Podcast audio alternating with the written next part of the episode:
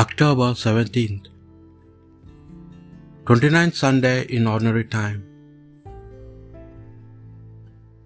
A reading from the book Prophet Isaiah. The Lord has been pleased to crush his servant with suffering.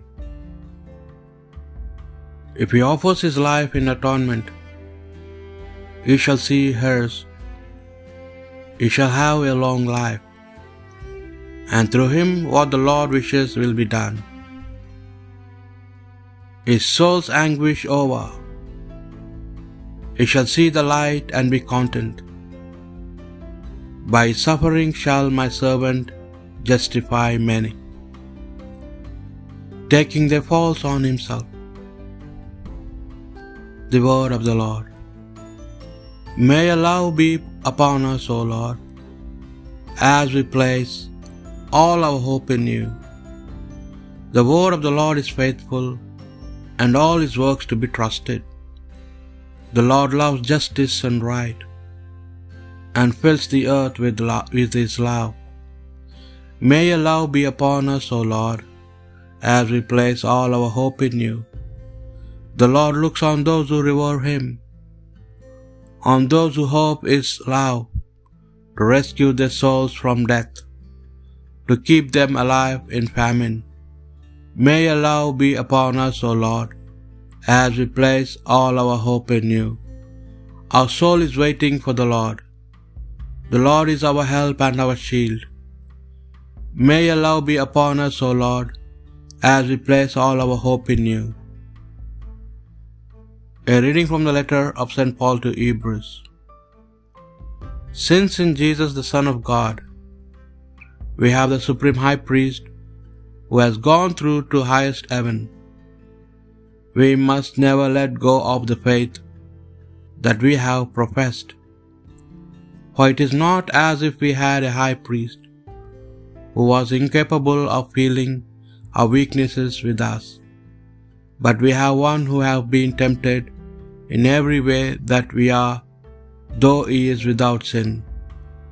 Let us be confident then in approaching the throne of grace, that we shall have mercy from Him and find grace when we are in need of help.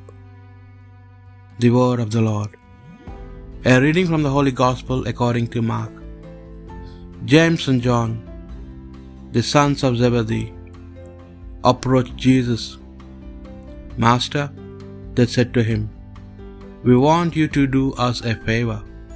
He said to them, What is it you want me to do for you? They said to him, Allow us to sit one at your right hand and the other at your left in your glory. You do not know what you are asking.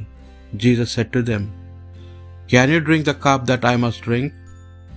Or be baptized with the baptism with which I must be baptized?